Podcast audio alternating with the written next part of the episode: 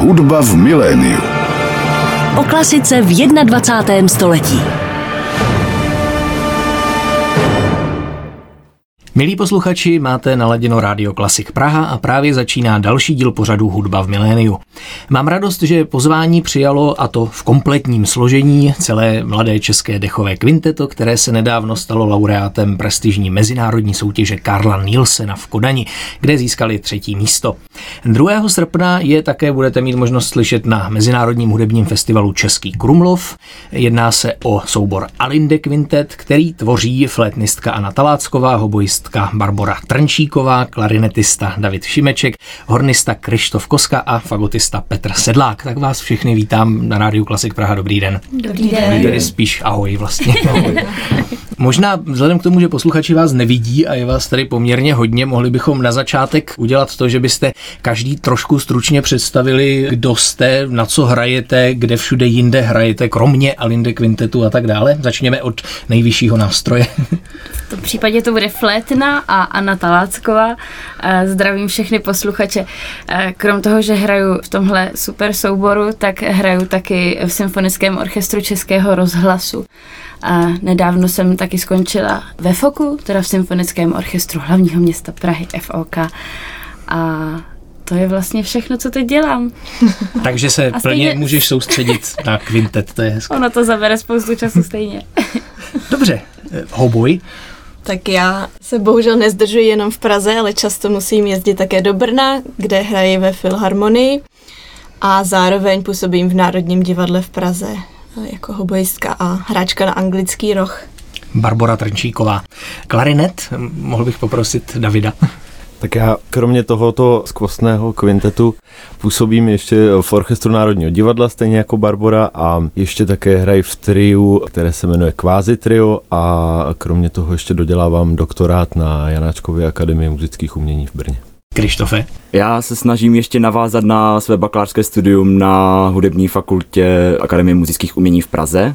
Mimo to působím jako první hornista v Orchestru Národního divadla a jsem rovněž členem PKF Prague Philharmonia. Uh-huh. A nejhlubší nástroj na závěr tedy? Tak já jsem prvním fagotistou Symfonického orchestru hlavního města Prahy FOK, také festivalu orchestru Bath Festival Orchestra v Londýně a taky ona to Bára zapomněla zmínit, ale my jsme s Bárou ještě členy Slávik Tria. Mhm. Děkuji, tak teď si budou posluchači moci tedy spojit ty hlasy, které uslyší samozřejmě i už s nějakou osobou. Vznikli jste před čtyřmi lety v roce 2019, ale pocházíte tedy povětšinou z různých škol, z různých prostředí, tak jak jste se vlastně dali dohromady? Naše myšlenka hrát spolu vznikla už na hudebním gymnáziu na Žižkově. Měli jsme konkrétně teda já a Bára.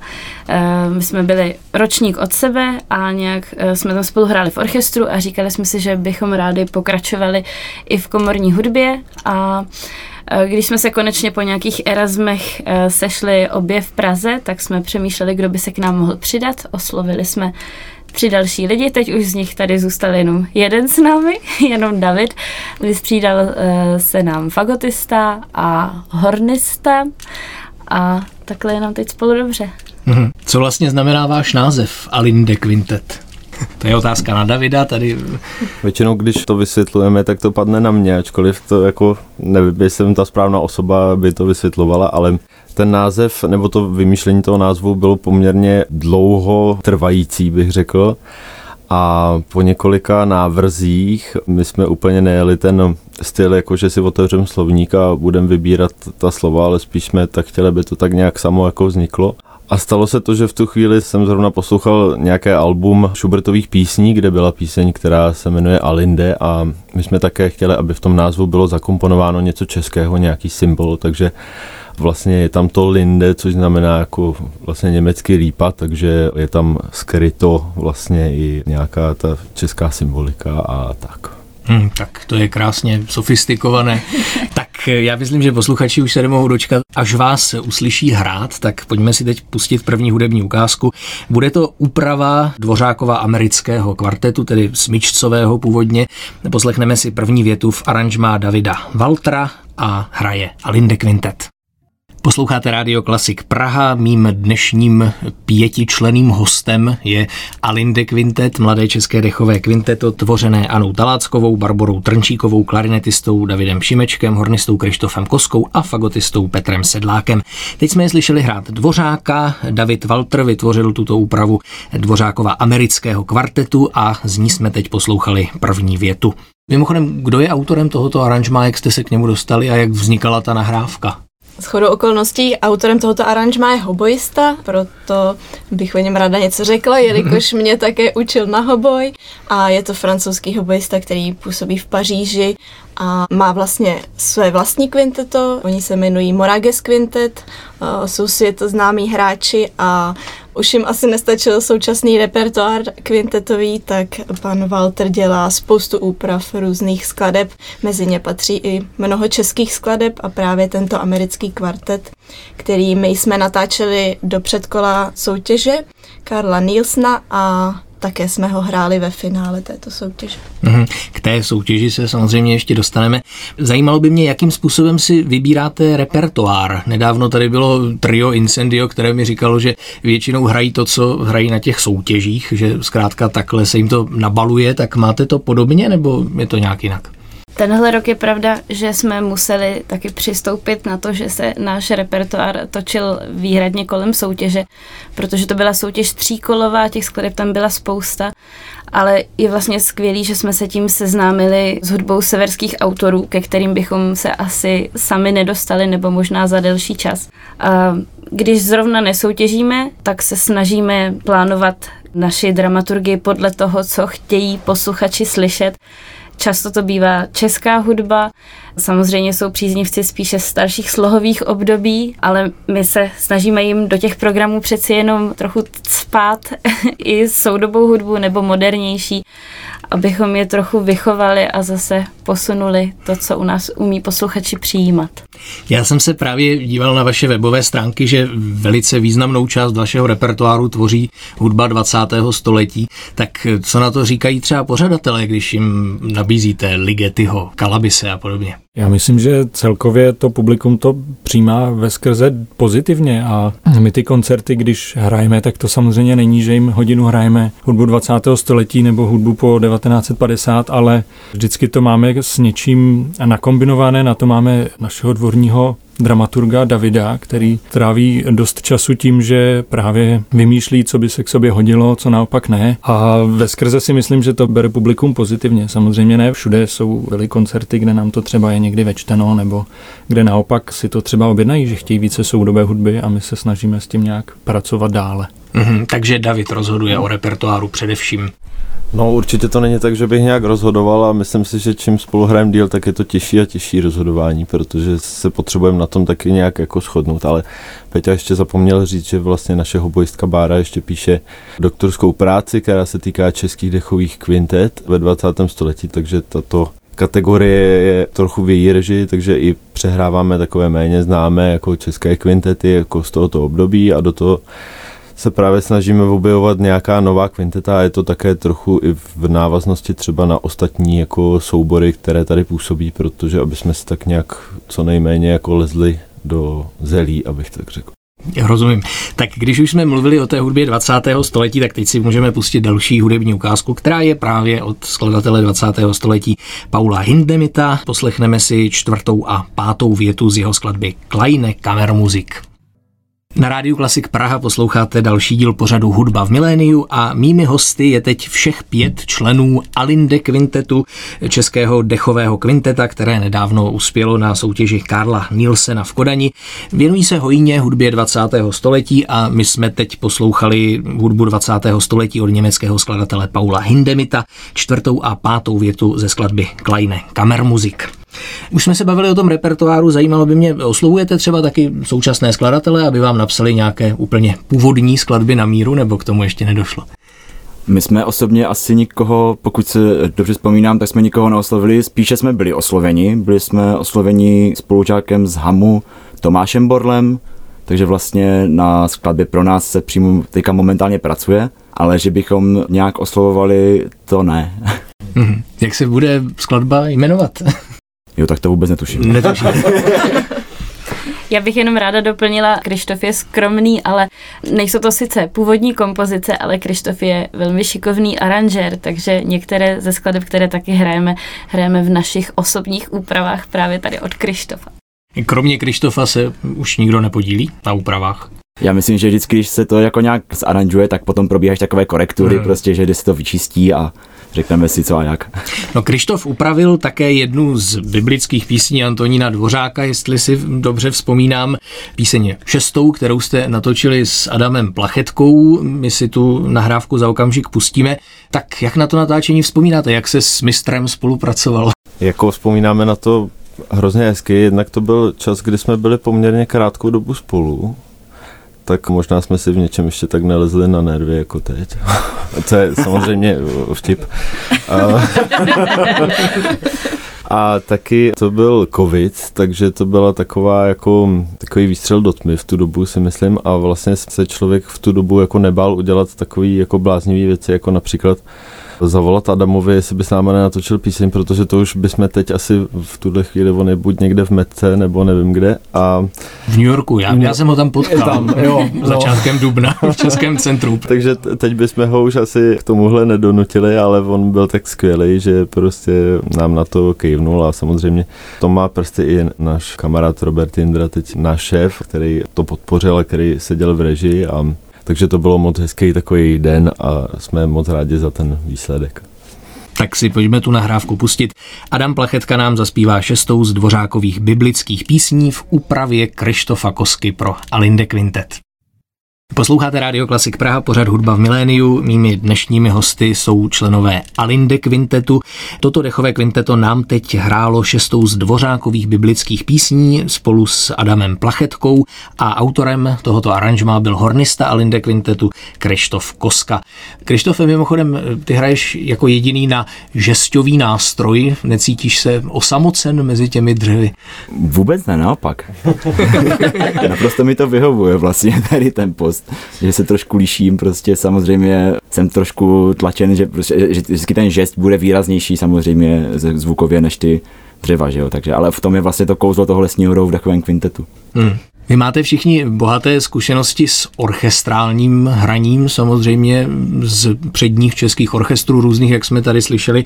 Někteří, dívám se teď na Petra, i ze zahraničních orchestrů vynikajících. Je ta orchestrální zkušenost v té komorní hře výhodou? Vnímáte to jako odlišnou disciplínu, nebo je to v podstatě jedno, jestli hrajete v orchestru nebo v komorním souboru? Jak to vidíte? Já myslím, že je to dvojsečné. Ono, ty zkušenosti, co člověk nabírá z různých jako symfonických orchestrů, tak může aplikovat v komorní hře, ale Vlastně relativně nedávno jsme zjistili, že když jsme se připravovali na soutěž a potkali jsme se třeba po zkouškách různých orchestrů na to, abychom během tří hodin udělali zase nějakou práci a posunuli se, tak jsme zjistili, že to hrozně dlouho trvá si zvyknout zase na ten soubor. A není to jenom tím, že člověk přejde z toho symfonického orchestru nebo z nějakého většího souboru do té menší místnosti a zkouší komořinu, ale je to taky tím, že chtě nechtě, každý ten orchestr, jsme zaměstnaný vlastně v jinde, každý skoro, tak hraje trošku jinak. A je to nejenom, co se týče třeba dynamik nebo intonace, můžou se lišit je tam spoustu věcí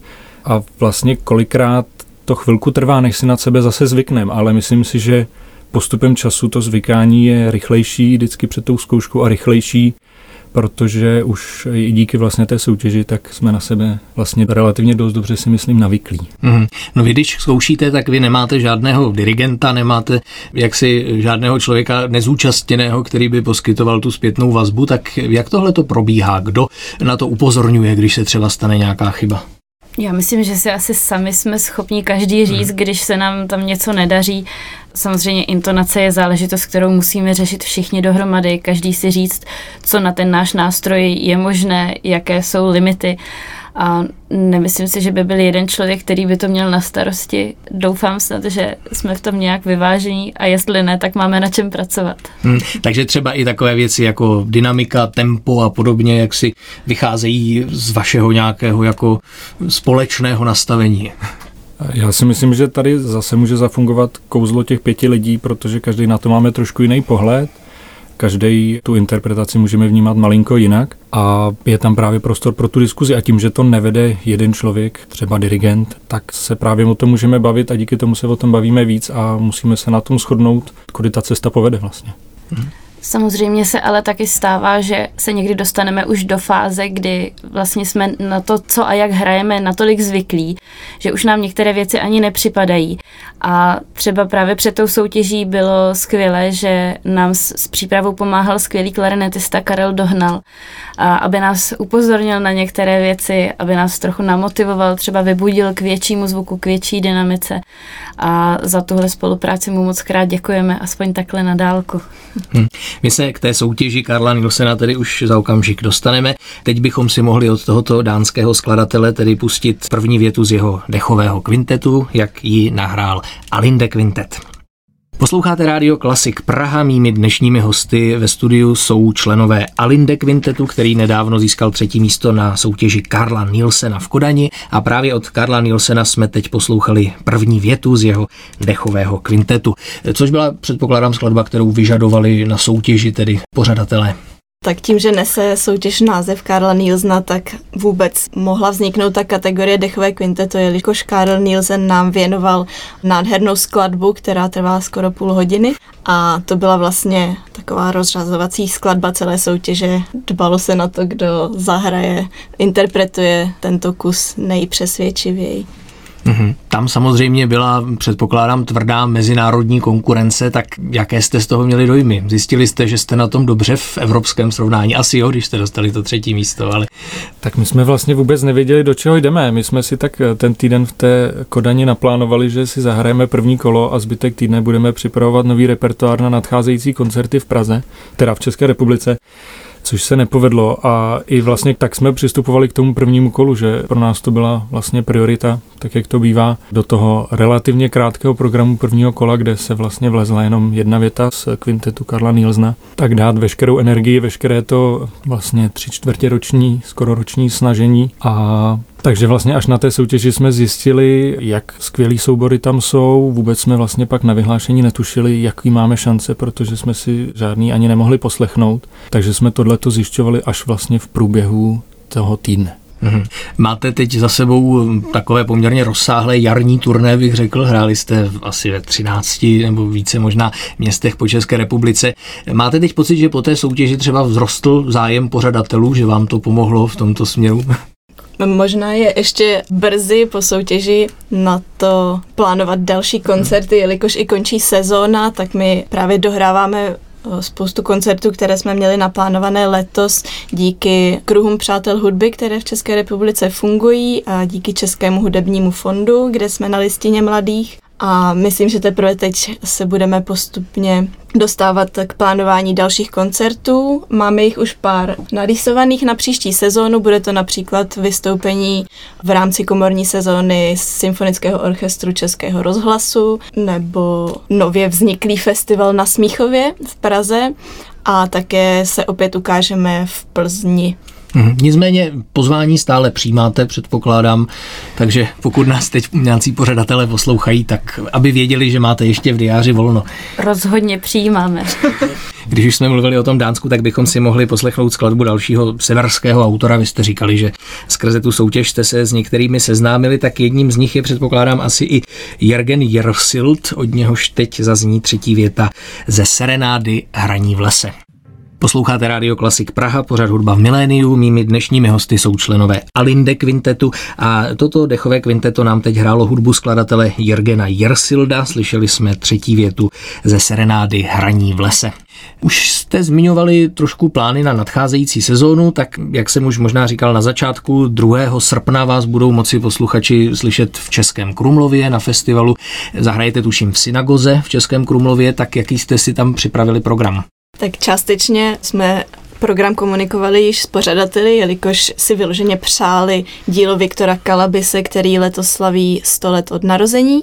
A my jsme jeho divertimento v této sezóně hrávali taky velmi často a k tomu zařadíme díla dalších českých autorů Pavla Háse a velmi netradiční úpravu Šostakovičova kvartetu smyčcového v úpravě pro dechové kvinteto, kde si vezmeme do ruky také nástroje jako pikola, anglický roh a podobně.